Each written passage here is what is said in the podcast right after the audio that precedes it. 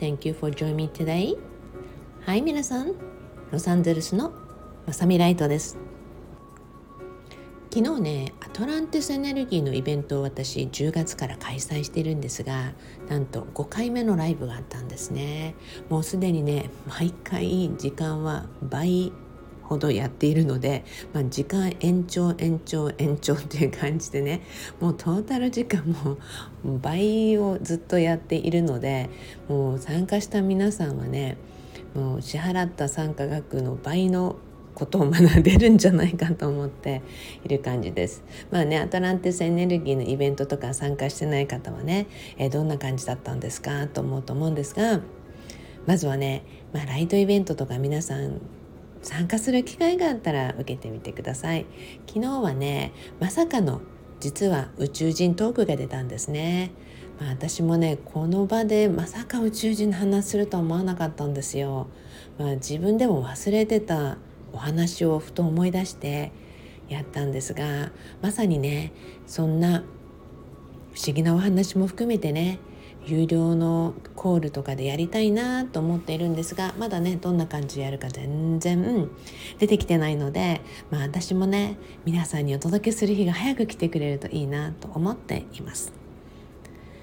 はい、まあ、そんな感じでね、まあ、すごくイベントの際にいろんな方々との触れ合いとか、まあ、もちろんね、こういったライブとか録音とかね、音声も含めてブログもそうだし、まあ、いろんなところでね、皆さんとの関わり、触れ合い、そういった一つ一つの中にね、光がこもっていって、そしてこれが世界に広がっていくんだなと思うと、毎回のその毎瞬間がとても貴重なものであり、ありがたいものだなっていうふうに感じています。昨日はね、あの夕方やっぱり寒かったので、今もね、ヒーターがずっとオンになっていたのでね、ずっとヒーターの音入っちゃうじゃんと思っていたら、録音がスタートした時に、今先ほど止まったんでほっとしたところです。まあね、すごく寒いのね、うち全部タイルなので、もう底冷えがするんですよね。なので昨日は暖炉をね、ファイアープレイスをつけてお話をしていたので、そのままね、じゅうにがつついたちには今度心魔法ちゃんとやるねって約束してた方々がいたので、あのしっかりと心魔法のライブをさせていただきました。そこで実は希望の言える人っていうね、タイトルで皆さんに希望っていう話をしたんですね。昨日私はね、私の Facebook でのエブリデイメッセージの部門っていうかね、そういうカテゴリーがあって、そこでね、私はまさにじゅうにがつって希望が似合う月と案内をしたんですね。もう自分のオリジナルのメッセージを皆さんに作ってお出ししたんですが、本当にそうだと思うんです。昨日のね、お話内容はぜひ心魔法からお聞きいただきたいなと思います。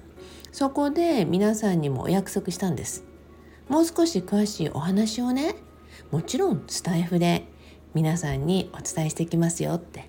でスタイフはね、もちろんポッドキャストと Spotify にもつながっているので、そのいずれかで聞いてる皆さんもありがとうございます。ではね、希望についてのお話を今日は少ししていきながら、皆さんのもちろん感性をアップできたらと思いますので、本日もお付き合いください。クリスマス一色になってきて、まあ、近所も我が家もクリスマスのライトが華やかになってきました。でもね、子供たちが小さい頃に比べたら全然少なくて、もう子供たちが小さい頃はとにかく子供たちの心に残るように、そして子供たちのお友達がね、みんな来てわーって楽しいねっていう思いをね、抱けるように、とにかくクリスマスにはお金も時間も能力も駆けつけていましたね。もうそんな風に、とにかくクリスマスの飾り付けっていうのはずっと恒例でやっていたんですね。でだいぶ以前に皆さんにお話をしたと思うんですけれども、一番ね、結婚してうちの上の子がもういっさいの頃かな、でにさいのお誕生日迎えた頃に、あのせんドル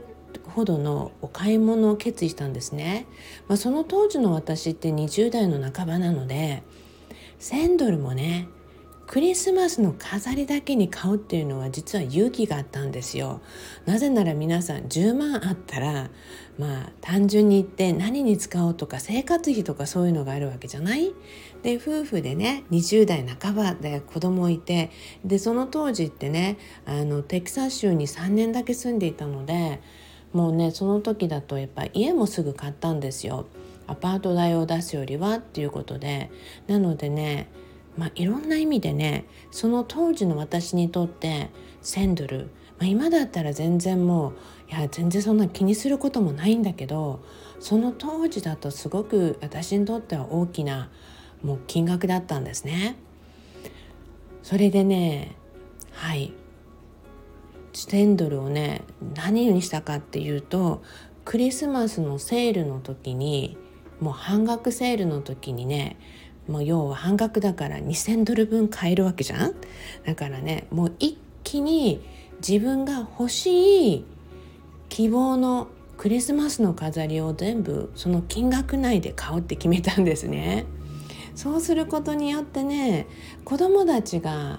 覚えてる、子供たちが小さい時に、まあその時一人しかいないんだけど、子供たちが小さい時にね思い出となるようなクリスマスの飾りを作るっていうことをね私の中では決心したんですね。希望を見せたいとかワクワクをする感覚をつけたいとかね、きっとそれがね私の長年の夢であり希望だったと思うんです。そんな風にね子供たちにお金というものは私は思い出に、そしていつまでも心に残るものにお金を使いたいっていうことをすごく若い頃から考えていて、にじゅうだいから私がお金を使う条件っていうのは常にこれは買うべきか買うべきじゃないかっていうところにどんなワクワクが乗るかっていうのを常に考えていたんですね。私はねすごく小さい頃から自分の希望を言う人だったんです、まあ、きっとねそれは天使とかとのやり取りの中でその希望を言うことの大切さっていうのをきっと学んできたと思うんですね。ビーチパーティーを小学校の頃にしたいって、ね、お父さんとかお母さんに言ったら、で親戚のねあの子たちを呼んで一緒にやりたいとかね、そんな風に思っていた時にやはりビーチパーティーをしたいんだったらね自分で計画を立てなさいって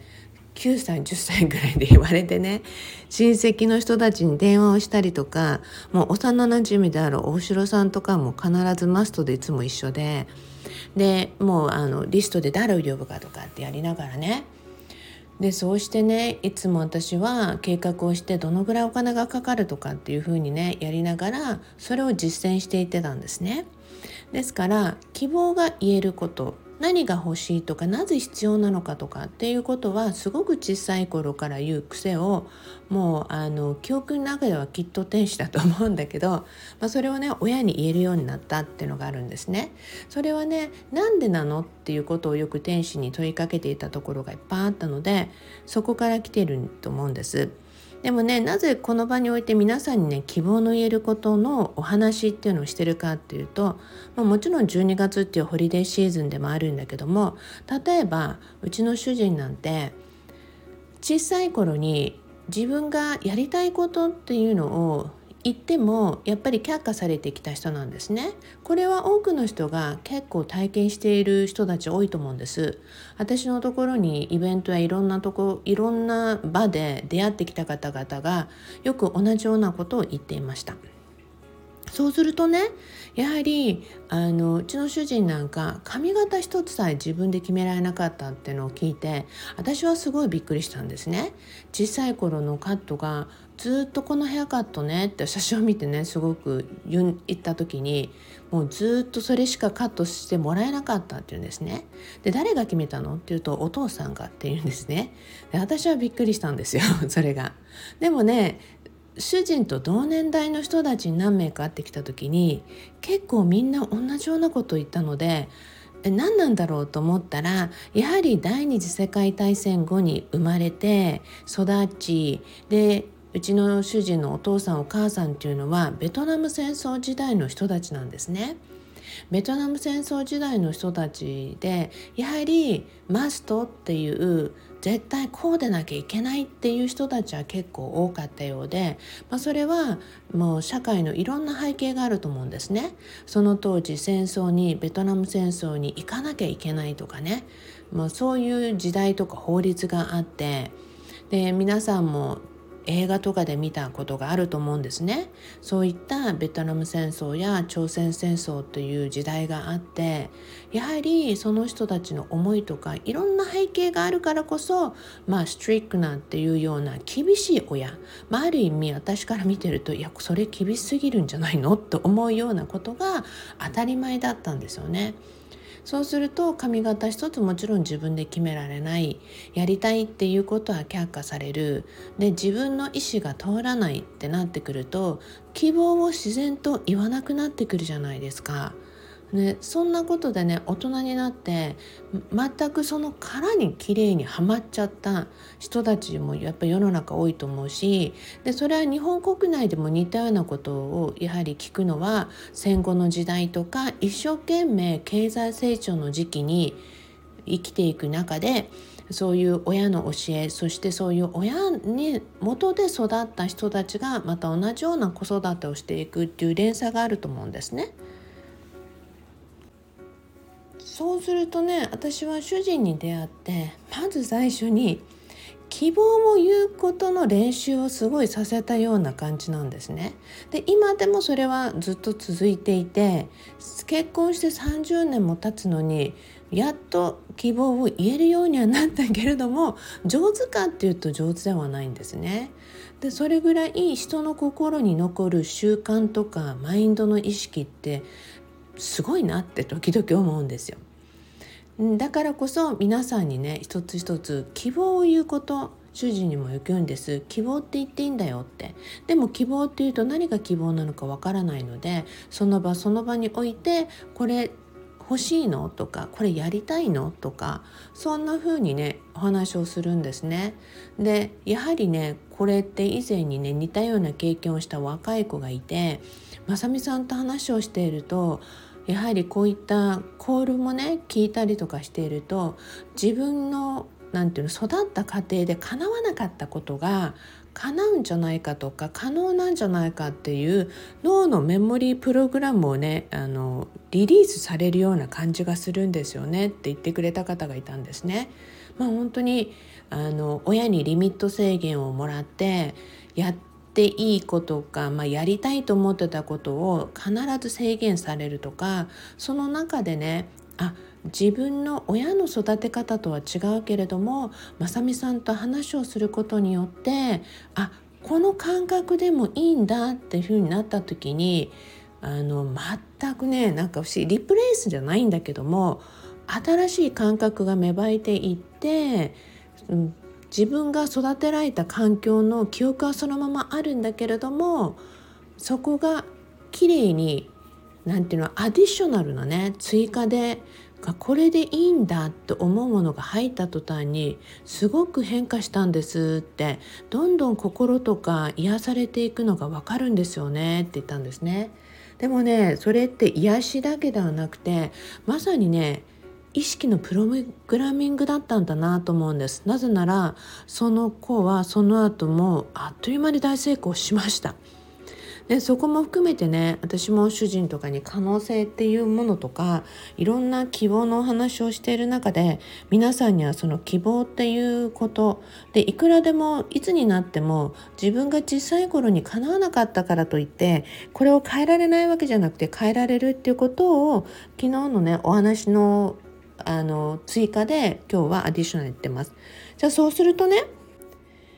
うちの子供たちは高校をすごく裕福なエリアで今育ね今住んでるところがその裕福なエリアでもうねあの私は高校の説明会に行った時に校長先生が言った言葉がすごく忘れられなくて、うちの学校は寄付とかそういうのをお願いしないので、寄付をファンドレイズンとか集めなきゃいけないとかってそういうプレッシャーは思わないでくださいねっていう校長先生だったんですね。なぜなら高校の持ってる総資産額がせんおくえんで、あ、ひゃくおくえんですって言った時にね、大きすぎるせんおくえん、ひゃくおくえんですって言った時にすごくびっくりして、そういう学校があるんだと思ったんですね。まあ、もちろんね、そこで育ったあの環境の人たちとか、うちの子どもたちの学友とかお友達とかってものすごく本当に桁外れのお金持ちが多くてね、そうするとね、やはり子どもたちが言っていたんですよ。常にあのお金があるからだけではないけれども、素敵なマインドを持ってる人たちもいっぱいいたんですね。まさにユダヤ人がいっぱいいたので、そのユダヤ的な教育方針っていうような可能性とか希望っていうものをすごく持っていた人たちが多かったので、皆さんできないっていうことを頭にないんじゃないかっていうぐらい、常に何でもできるっていうマインドの発想が多かった人たちだったんですよ。で、やりたいと思った時に大抵人が何か物事を起こそうとする時に引っかかってくるのは経済的な部分ですよね。その経済的な部分も全然心配することがないってなってくると、もちろん思いっきり自分の好きなこと、アイデアとかいろんなものを生かそうって必ず人は思ってくるわけですよね。その環境で育っていて、高校をずっとそういう人たちと一緒に過ごしてきて、もちろん子どもたちがね、面白いこと言ったんです。人ってね、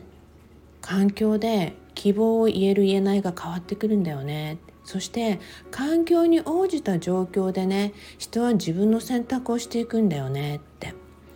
なぜならやはりね、あの自分たちが可能性が高いっていうことを見てその方向に行くのと、やはり選択のチョイスが少なくて、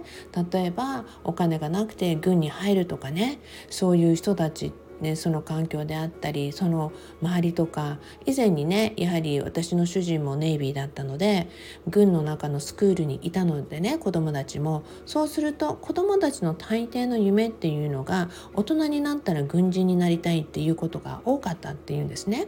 で、私は好きなことをしなさいっていうことをずっと言っていたので、子どもたちはその当時小学生なりに、どうして大半の子が同じように軍人になりたいっていう夢しか抱かないんだろうって疑問を持ったらしいんですね。まあ、そんな中でもちろんね、軍人であることもすごい誇らしいこともたくさんあるし、メリットもいっぱいあるし、でもそれをやりたい人だったらいいんだけども、チョイスがなくてってなってくるよりは、そのチョイスを広げることができたらいいなって子どもたちなりに思ったそうなんです。なぜなら主人があの自分で行く大学の学費がなかったので、えー軍に入ってそのベネフィットをもらいながら大学に通った人だったのでね、そういうところも含めて彼らの、まあ、うちの子どもたちの高校っていうのは全く桁外れのね環境だったので、このいろんな人たちの環境の差を見て、子どもたちなりにやはりリミットレスな制限のない希望の言える環境ってすごいねっていうことを言っていたんですね。まあその中でね、もちろんリミットがある中でもやはり希望を言ったり希望を思ったりすることで、いくらでもリミットを広げることが人間には可能なんだよって、目の前にある環境の中で全てその目の前の状況で条件で自分たちの可能性をリミットにしてはいけないっていうことをね、いろいろと子どもたちと話したことを思い出していました。はい、となるとね、やはり皆さん、うん、今日のこの音声も含めてそうなんですが、皆さんにとってのね環境整備のコールになってもらえたらなと思います。まあライブにね、なぜなら皆さんの現状とか目の前がどうであったとしても、私は皆さんの潜在意識と皆さんの意識、まさに無制限に広がるね意識の中に語っています。皆さんが見ている目の前の状況というのは、ある程度皆さんが見ているリミットな世界かもしれないし、リミットレスな世界かもしれない。でも私は果てしない可能性の皆さんの意識に今この環境をを広げること、そして希望のことをお話ししているので、皆さんに言いますね。希望を言っていいんだよ皆さんどんどんどんどん自分の希望って何なんだろうってね、物じゃなくてもいいし思いでもいいし、自分のねあのウィッシュリストってあるじゃない。まさにねウィッシュリストはいくらでも出していいのよ皆さん。ですから今日この瞬間から皆さんの希望が広がる、広げていいんだ、許可をもらった、まさみさんも言ってたっていう風にね、あなたの世界観と希望を広げる、そんなライブにしてください。それができるあなただと思うし、このコールをね録音を聞いてほしいって皆さんの主語が絶対導いたと思うので、私はそんな主語と聞いてくれた皆さんと今日のこの瞬間に感謝して終わりたいと思います。 Thank you everyone。 いつものように Promise me love your life。 あなたの人生を好きになることを約束してくださいね。 Thank you everyone。 You all have a beautiful day。 ということで今日もロサンゼルスのまさみライトでした。